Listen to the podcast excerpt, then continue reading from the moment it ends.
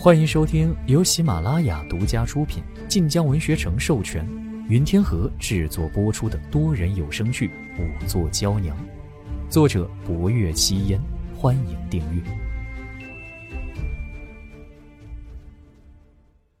第九十一集，冯仑由洛州升入京城，按理说他也喜好佛法。会和同样礼佛又曾共事过的吴语走得近才是，可二人偏偏没什么走动，莫非是故意如此，不愿引人耳目？霍威楼又问了几句，便令王清甫退下。很快，吴宇走了进来，霍威楼仍然问了净空与谁交好的问题。和冯大人最熟人，冯大人礼佛，且又是洛州的父母官。经常来寺里和净空大师讲经。除此之外，在我们剩下的三人里，便是和下官会投缘几分。下官也颇信佛，因此当时来设立大典颇为欢喜，还请教过净空大师几个问题。此言和王清福所说吻合。净空出世之前，你可曾见过他？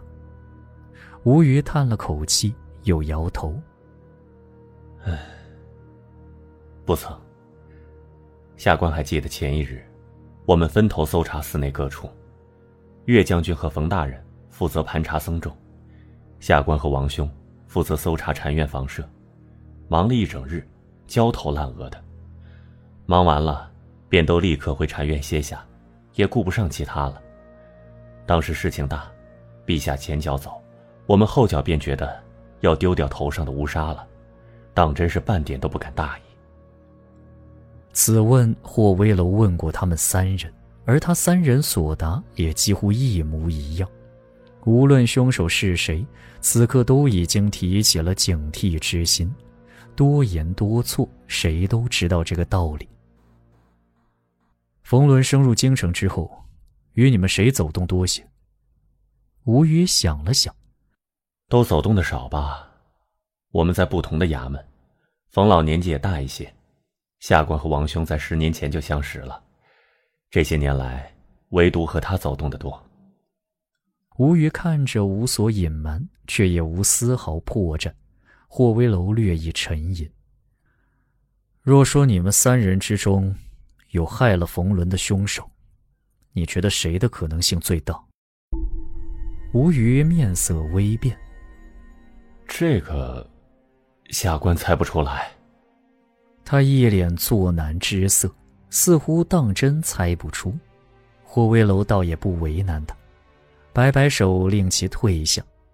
陆柯和林怀都在内。问完三人，霍威楼问：“你们如何看？”净空当年最先找的人，必定是嫌疑最大的人。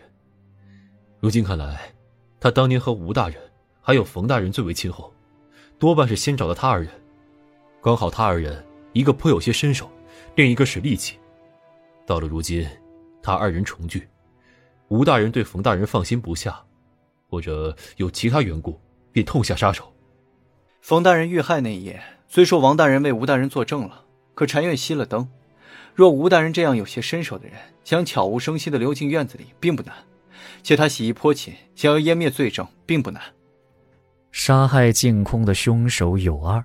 一个武功不错，拳脚相加；一个在旁以力气相击。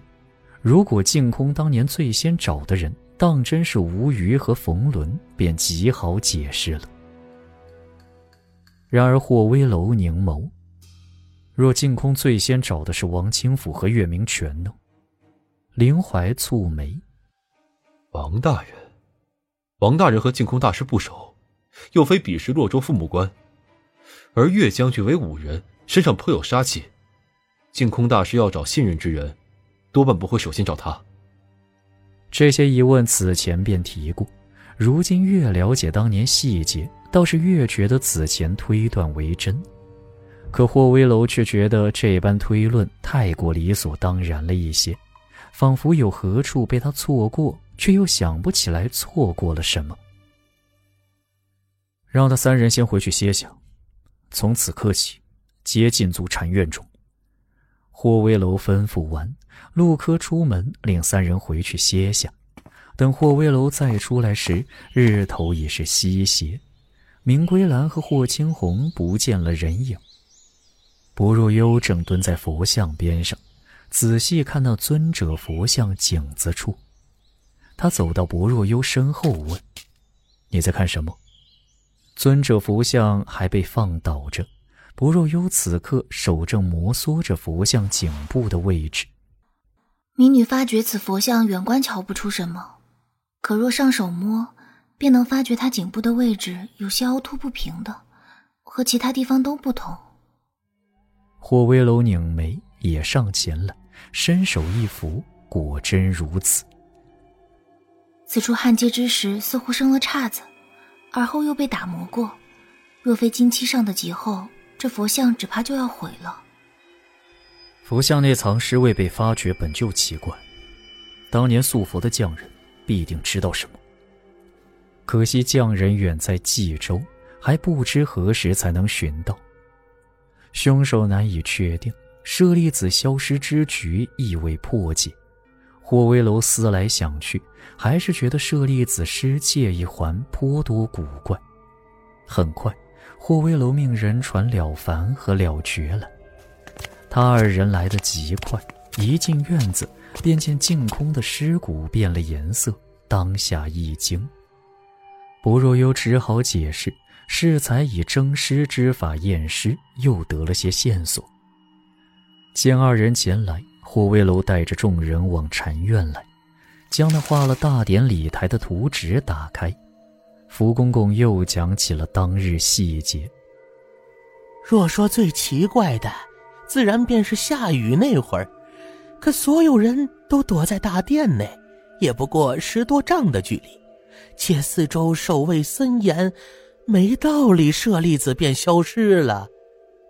福公公指着图纸，就这么远，当时禁卫军都在这里啊，还有两侧的回廊之中。不若幽听福公公说的仔细，脑海之中忽而灵光一闪。公公说，当时主持寻了一把大伞，罩在那铜匣之上的。公公可能说说，那是一把怎样的伞？伞极大，将下面的莲花台座都快要罩住了。